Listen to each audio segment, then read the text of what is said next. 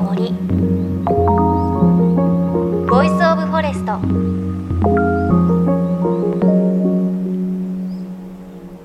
おはようございます。高橋真理恵です。先日取材で宮城県石巻市と女川町で行われている Reborn-Art Festival というフェスティバルに行ってきました。まあ、これ、食とアートと音楽の芸術祭で2年に1回行われていて、今年で3回目のものになります。あの、本当に私も毎回行かせていただいていて、街の中にね、アート作品があったり、浜辺にダイニングができていてご飯を食べられたり、あとはね、森の中にまたこのアート作品が急に現れたりする、五感をフルに使って楽しむイベントなんですが、今回ね、ちょっと学びがありまして、押鹿半島にある鹿の解体場がある場所があるんですが、まあ、この番組で何度もお伝えしていますが、ブヨだったり蜂だったりに刺されているので、対策をしっかりしていったんですよね。まあこれだけやれば大丈夫だろうという感じで、ここに行ったんですが、違いました、今回の敵。今回の敵はですね、マダニでした。マダニって言われると皆さんちょっとこう、目でね、見える1センチぐらいのやつ想像すると思うんですけど、私もそうだったんですが、じゃないんですよ。もうね、1ミリぐらいのよく見たら何かもぐらいのマダニがいるんですよ。あの、コロコロあるじゃないですか、お部屋で使うね、あの、コロコロ？あれをね、ズボンでさーコロコロ、コロコロってやったらね、マダニがね、2、3匹ついていて、びっくりしました。まあそうだよなと、鹿の解体場でね、こう鹿の血をね、ダニは吸いますからそりゃいるよなっていう感じだったんですが、訪れる際は、万全な対策。虫除けスプレーでもディートっていう成分が多めのやつだったり、足は絶対出しちゃダメです。できれば長靴がいいかも。ね、そういう対策をしっかりしてでも行く価値のある場所なので、その注意点をお伝えしたかったです。あの、このリボンアートフェスティバル、9月26日まで開催されていて、ちょっとね、今のタイミングでなかなか行くの難しいという方、春のタイミングもあるので、ぜひぜひこのリボンアートフェスティバル体験していただきたいと思います。虫除け対策はバッチリしてください。さあ、JFN38 局を結んでお送りします。命の森 Voice of Forest。世界遺産に登録された沖縄県西表島の取材レポート続いていますが、今週は西表島の環境と観光を考える上で外せないキーワード、エコツーリズムについてお伝えします。JFN38 局をネットしてお送りします。命の森 Voice of Forest。今日も最後までお付き合いください。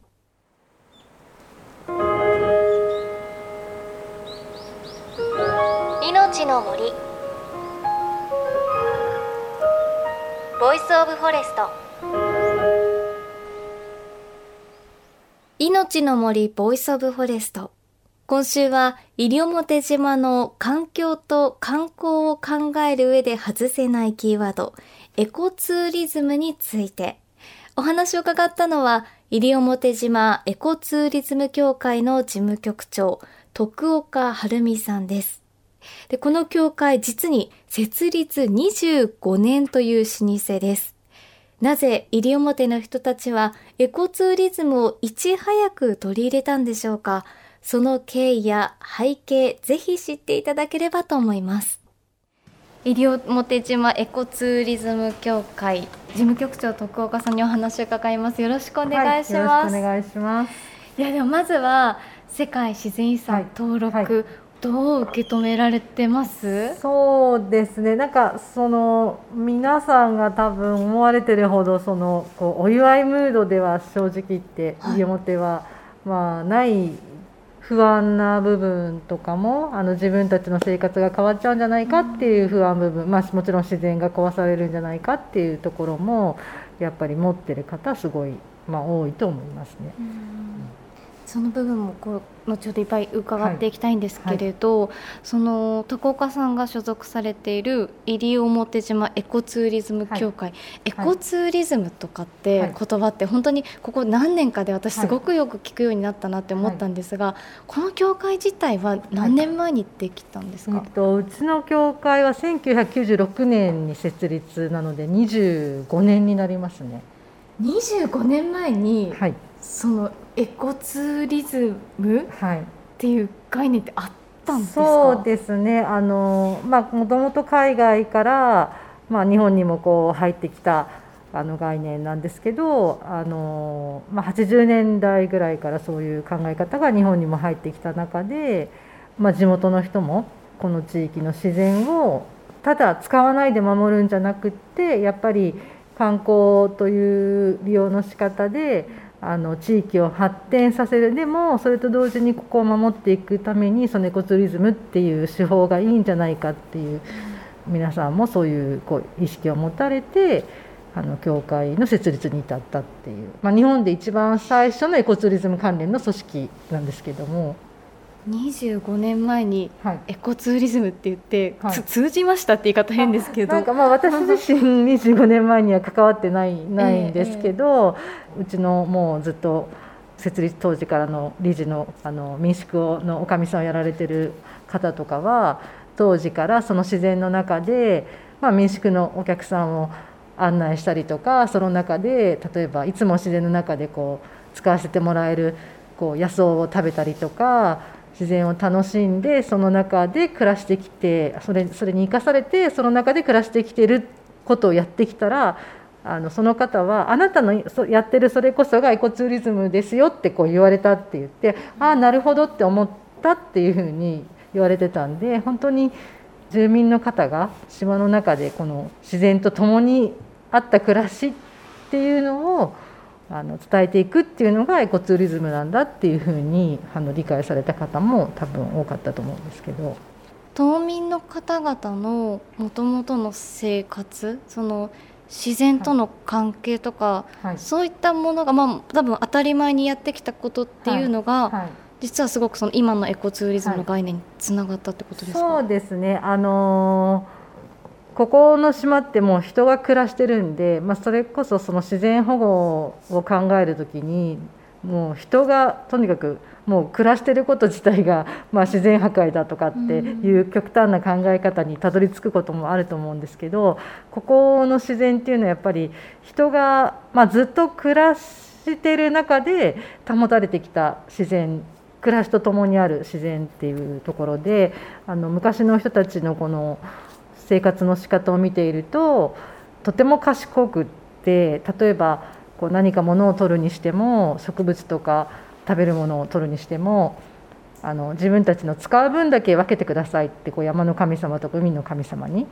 人間が謙虚な気持ちになって全部根こそぎ取るんじゃなくてこの今日必要な分だけ取らせてくださいってこうお願いしたりとかあとはその山とか海にも一定期間は入らない時期を作ったりとか本当にそこの暮らし島での自然とともにある暮らしを持続させるためにどういうあのやり方をしてきたらいいかっていうのをまあ失敗もいろいろあったのかもしれないですけど 本当によく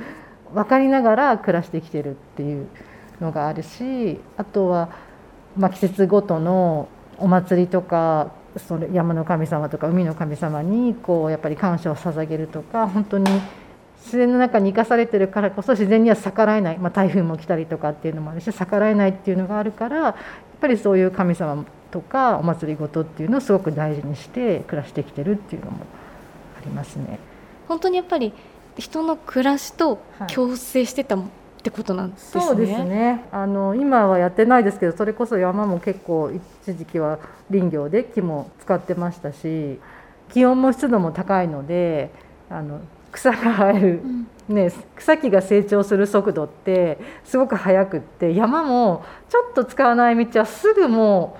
う道がなくなっちゃうんですね。だから川にしてもあのやっぱり両サイドからマングローブとかこう大きい木がどんどん茂ってきて影になってしまうと今度その川の水の中の生き物に影響が出てくるので定期的に切って川を維持したりっていうこともしますしあとは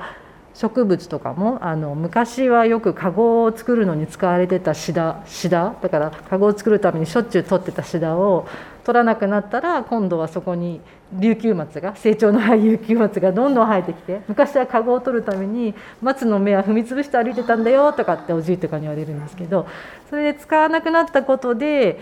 減ってしまった植物とか逆にあるしいろんなところに変化はあると思うので。はい、あと田んぼとかもねあの昔もう少し川の上流であったりとかアクセスが今でいうアクセスがしにくいところに田んぼがあったんですけど、まあ、その田んぼの近くにやっぱり山猫が田んぼの生き物を求めてこう暮らしていて餌場にしてきてたってこうよく、まあ、今でも田んぼの近くは餌場にはしてるんですけどそれの田んぼが今は道路に近いところにあるから山猫もそっちまで。来るんじゃないかっていうことを言われる方もいらっしゃいますし田んぼが奥にあった時は山猫もその近くで暮らしていたとか。エコツーリズム協会では25年前からそういったもの自然の保護とあと人の暮らしと文化っていうのを含めて伝えてきたってことですよね。そうですね。あのやっぱりその部分をもう自然だけっていうふうに切り離せないっていうのがあったと思うんで自然があるからこそのこの暮らしが文化と言われるようになったっていうのであの自然だけをこう皆さんに伝えるんじゃなくてやっぱりそこの大切にしてきた営みの部分もあのしっかり伝えていこうっていう思いでやってこられてるんだと思います。でもこう西表に来る方って海が綺麗とか、はい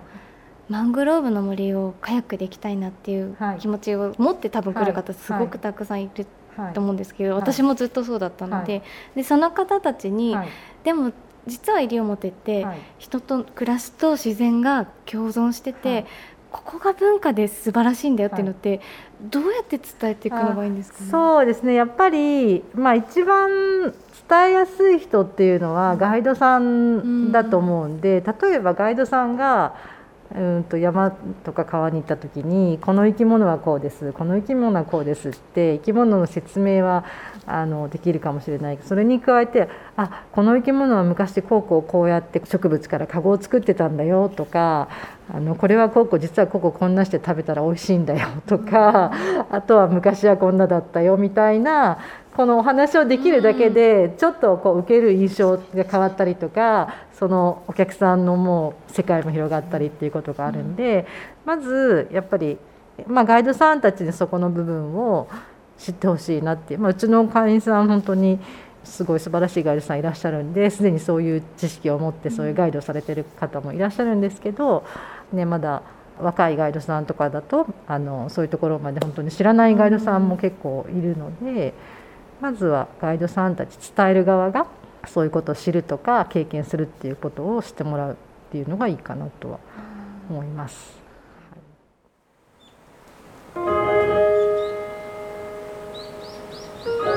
命の森。 Voice of Forest。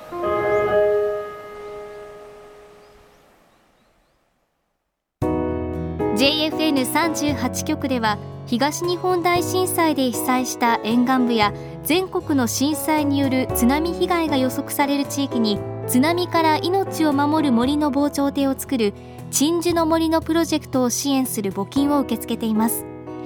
この命を守る森づくりに取り組んでいる AIG 損保は中小企業のリスクにフォーカスした損害保険のラインナップビジネスガードを法人会納税協会会員の皆様に提供しています。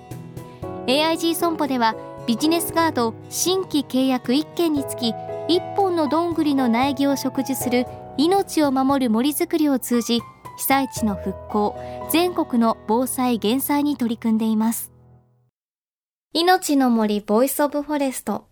西表島エコツーリズム協会の事務局長徳岡晴美さんのお話お届けしました。いやエコツーリズムというのがね、西表島では25年前からあったっていうのは、ね、すごいですよね。なんかこう、勝手に西表島の森とか自然って聞くと、手つかずの森なのかな自然なのかなって思いがちなんですが、ね、そうではないんですよね。やっぱりこう、人との暮らしと共存してきた自然があって、まあそれを観光資源としつつ守っていくのがエコツーリズムということで、マングローブのね、森私もカヌーで行きましたが、あの森っていうのも、そのまま切らないでいると、どんどんこう、川の方に生えてきてしまって、そうすると、ね、下にいる魚たちに影響が出てしまうということで、そこもやっぱり人が関わっているということで、自然があるからこその暮らしだったり、文化があるんだっていうことを知って、西表島を楽しんでね、行くのと、そういう知識がなくて行くのだと、なんか、せっかく行くのに見るものだったり、得られるものって違ってくるのかなっていうのを改めて感じました。来週も徳岡さんのお話、続きをお届けしていきます。また番組ではあなたの身近な森についてメッセージお待ちしています。メッセージは番組ウェブサイトからお寄せください。命の森 Voice of Forest。お相手は高橋まりえでした。